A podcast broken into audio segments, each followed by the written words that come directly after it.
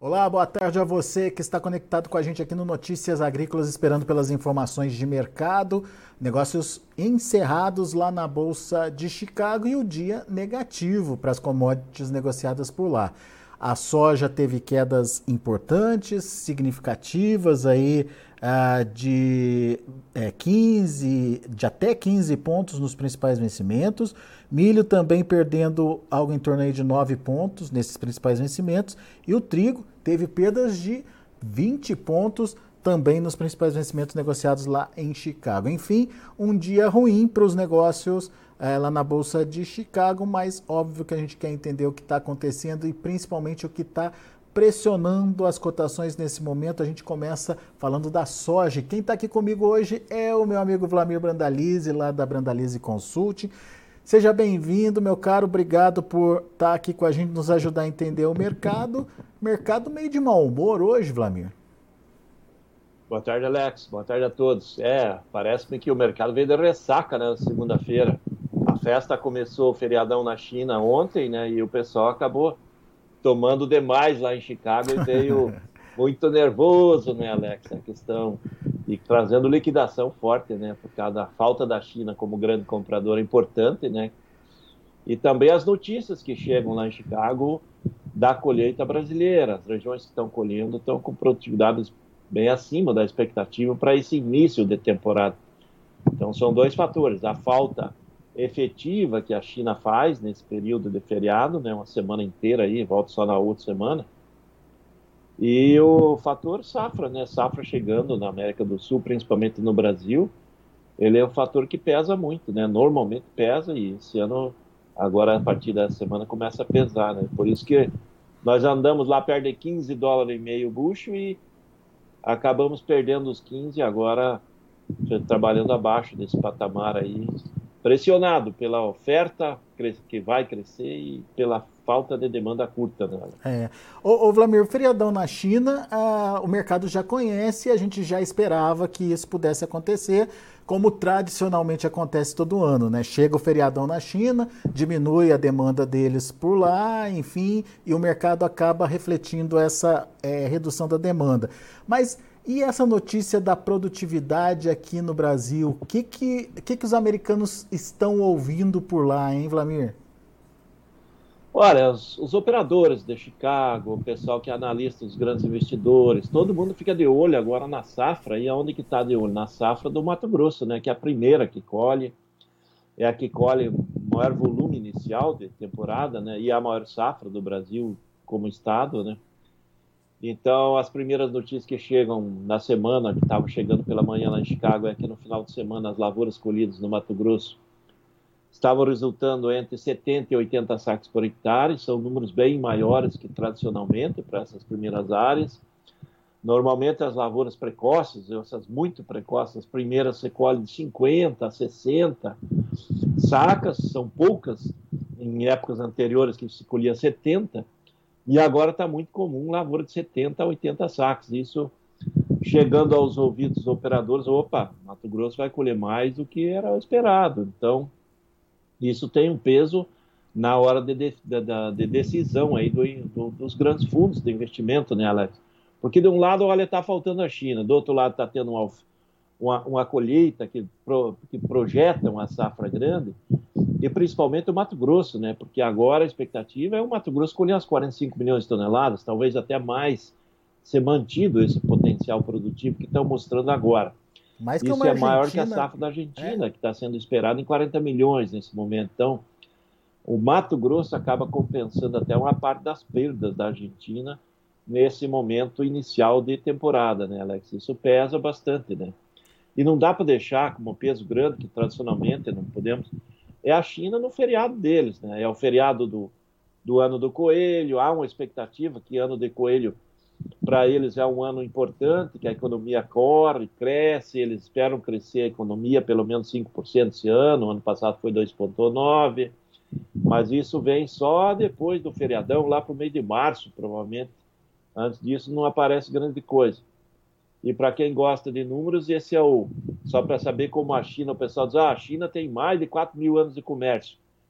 O ano na China, nesse que começou ontem, é o ano 4.721. Então a China é muito antiga e os chineses gostam de comprar barato, Alex. É, pois é.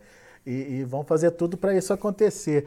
Agora, tem um outro aspecto que até então vinha dando suporte, mais do que isso, vinha incrementando os preços em Chicago, que é a situação da Argentina, né, Vladimir? Da, da, da condição climática nas lavouras por lá. Mudou alguma coisa com essa chuva que estava prevista aí para o final de semana? Olha, Alex, choveu na Argentina, tem alguns lugares que choveu bem, outros um pouco, até ver chuvas de tudo que é agosto lá na Argentina, muito parecido com o Rio Grande do Sul também, que teve chuvas boas, chuvas regulares e em muitos locais também com chuvas muito pequenas. A Argentina também, na província de Buenos Aires, teve chuvas boas. Isso serve também como um fator negativo em Chicago, né? Porque a Argentina está no começo da safra, muita área plantada há poucas semanas. Então, se tiver um clima normalizando, a safra da Argentina ainda pode recuperar fôlego. Dificilmente acredito que vá passar muito longe de 40 milhões de toneladas, mas essas chuvas podem amenizar novas perdas.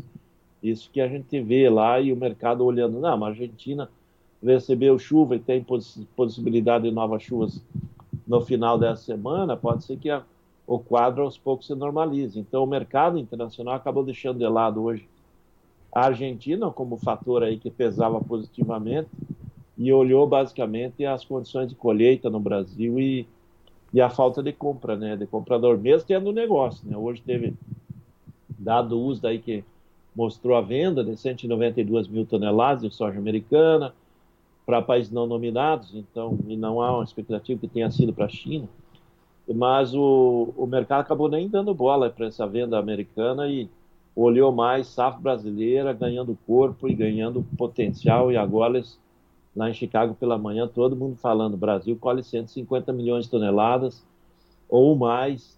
E isso pesou né Alex? Isso pesou no pregão de hoje. Pois é. Agora você acha que esse clima na Argentina ele tem condição de, de segurar essa, essa pressão de baixa que se estabeleceu aí Vladimir? Olha, Alex, para ter um suporte aí em cima dessa situação do clima na Argentina, para as cotações de Chicago não pressionar ainda mais para baixo, teria que ter condição climática mais desfavorável. Eles teriam que ter safra de 35 milhões de toneladas ou menos, cortar ainda mais a safra deles. Aparentemente, por enquanto, eles estão mantendo o potencial aí você pega as estimativas mais pessimistas, lá falam em 37 milhões e as mais otimistas 42. Então, na média, está tá, tá na faixa de 40 milhões de toneladas a safra. E nessa condição desse final de semana, com essas chuvas, ele está mantendo as condições. Eles, para eles terem perdas maiores, terá que cortar a chuva que é prevista aí no final de semana, lá por quinta, sexta tem chuva de novo. Se essas chuvas não vierem, aí sim, as perdas devem voltar a crescer e talvez esse fator Brasil safra grande ele ele perca um pouquinho de, de, de forças e, e ganhe força e essa notícia da Argentina mas por enquanto certamente é a semana que vai dominar o noticiário é mais a colheita brasileira a colheita no Mato Grosso colheita em Goiás que tem muita área que vai ser colhida agora que em anos anteriores colhia nas semanas anteriores nós estamos com atraso aí de uma a duas semanas da colheita nesse ano e agora, provavelmente, tem muita lavoura pronta, né? Eu estava lá no Mato Grosso semana passada, semana atrasada, e as lavouras estavam chegando, né, Alex? E agora vem uma enxurrada de colheita. Se o, o clima permitir, muita soja vai chegar, e o mercado lá de Chicago vê isso, né? Pois é, Vlamir. Então vamos entender um pouquinho do, do que, que pode acontecer agora com a precificação aqui no Brasil. Essa evolução da colheita tende a pressionar os preços por aqui? tendem já pressionaram, né? O mercado hoje já dos portos que na semana passada trabalhava 180, hoje já estava compradora 175. Então o mercado mais acomodado, né? Ainda não não tem uma corrida de negócios, mas o mercado mais frágil, né? Então e temos ainda a questão do dólar, né? Aparentemente o mercado financeiro começou a semana um pouco mais mais calmo aí frente à situação que vinha na semana anterior então, isso acaba refletindo, né? Os dois formadores de preço da soja em reais aqui no Brasil, dólar e Chicago fracos no começo de semana, não é um bom começo de semana, né? Um começo de semana desfavorável para o produtor aí, Alex. Pois é. E, e na sua opinião, o que, que ele deve fazer nesse momento, Vlamir? Participa, avança na comercialização, agora espera que a pressão vai aumentar, enfim, o que, que ele faz, hein? Olha, Alex, normalmente a pressão baixista, nesse período agora que vai começando a colheita, e sem China comprando aí até a semana que vem, é normal que nós vamos ter mais pressão de baixa, né? Tem que ver como é que vem a fome do chinês depois do feriadão, que pode até segurar o ritmo de queda aí depois que eles voltarem, né? Mas agora, nesse momento, as cotações recuaram. E amanhã provavelmente no balcão aí dos compradores do sul e sudeste deve cair ainda mais frente ao que já estava aí nas posições de hoje. É possível que tenha novas quedas. Produtor que tiver dívidas de curtíssimo prazo tem que ficar atento porque o mercado pode cair um pouco mais. Quem tem tranquilidade pode esperar que não tem problema de, de onde colher e onde colocar soja pode aguardar porque nós vamos ter momentos melhores à frente mas é um momento de baixa agora e vamos passar aí por alguns dias, provavelmente pressionado, Alex, para baixo. É, vamos só reforçar preço praticado no, nos portos, Lamir? 175 era a indicação dos compradores hoje aí na, na soja. É, é, meio linear, né? Tanto Porto Santos, Rio Paranaguá, Porto Rio Grande, tá nessa linha. Abaixo da semana é, passada, né? É, cerca de 5 reais abaixo. Na semana passada pagava 180, então mercado já sentindo aí o, o peso da chegada da safra. Né? Tem muita gente que está tá colhendo ou vai colher que vai entregar contrato, então vem soja para o mercado, mesmo que o pessoal não queira vender disponível no momento, mas tem grandes volumes de entregas, então isso é que o mercado vê, é muita soja que vai chegar nos portos.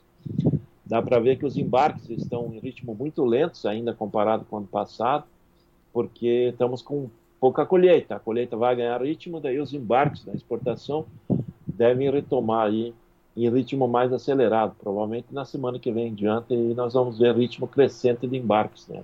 É. Vamos ficar de olho nesse mercado então. Vladimir Brandalize, por enquanto, muito obrigado, meu amigo. Volte sempre.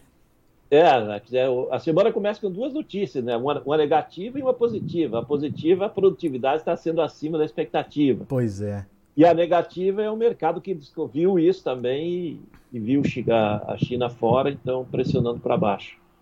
É. Então, uma, uma, coisa ameniza a outra, né? Se o produtor tiver uma produtividade maior, aí, crescendo 10 sacos por hectare, talvez até a queda de 2, 3 reais, 5 reais na cotação da soja acabe Compensando. neutralizando. Então, cada caso é um caso. Mas é um ano de uma safra boa, né, Alex? Para fechar, é uma safra grande.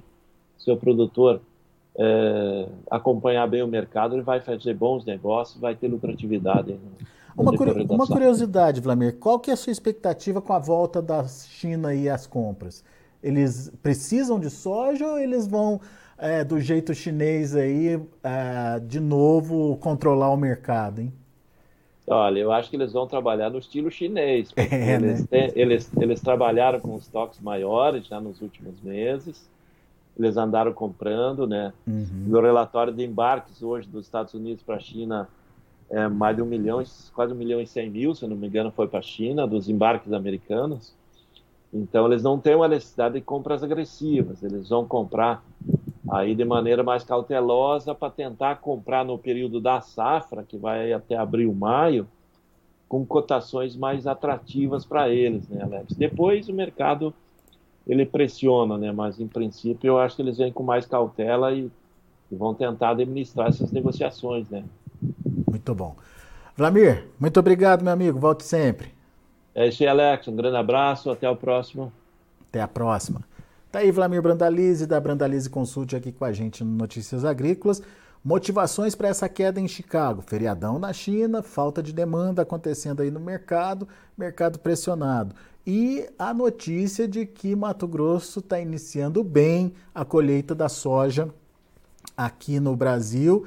Ah, informações apuradas pelo Vlamir que chegaram lá a Chicago dão conta de que as primeiras produtividades estão aí na faixa dos, ah, das 70 sacas por hectare o que é uma bela de uma produtividade para o início de colheita. Então, essa informação acabou mexendo ah, com o mercado lá na Bolsa de Chicago. Você que está no Mato Grosso, você que está avançando com a sua colheita, se quiser interagir aqui com a gente, mandar a sua informação, o que de fato você está colhendo aí nesse primeiro momento, o que está acontecendo com as suas lavouras, sua informação é sempre bem-vinda para que a gente possa é, também fazer essa comparação, né? entender o que de fato está acontecendo. Bom, deixa eu passar para vocês os números já de fechamento do mercado lá na Bolsa de Chicago. De olho na tela, você acompanha comigo, comigo queda de 13 a 16 pontos nos principais vencimentos. Março, por exemplo, perdendo 16 pontos mais 25 a 14 dólares e 90 centes por bushel. Maio, 14,87, perdendo 14 pontos e meio. O julho, 14,80, perdendo 13 pontos. E o agosto, 14 dólares e 40 centes por bushel, perdendo também 13 pontos. Vamos olhar o milho. Para março, 6,66, queda de 9 pontos e meio. Para maio, 6,65, 9,25 de baixa. Para julho, 6 dólares e 54 centes por bushel, queda de 9 pontos mais 25. E o setembro, 6 dólares e 1 cento por bushel, queda de 9 pontos. E para finalizar, a gente tem o trigo. É, março fechando com queda de quase 20 pontos a 7 dólares e 21, maio 7 dólares e 29 perdendo 20 pontos, o julho 7 dólares e 31 queda de 20 pontos mais 25 e o setembro perdendo 20 pontos e meio, fechou a 7 dólares e 39 centes por bushel. São os números de hoje de fechamento do mercado lá na Bolsa de Chicago. A gente fica por aqui. Eu agradeço muito a sua atenção, a sua audiência. Continue com a gente.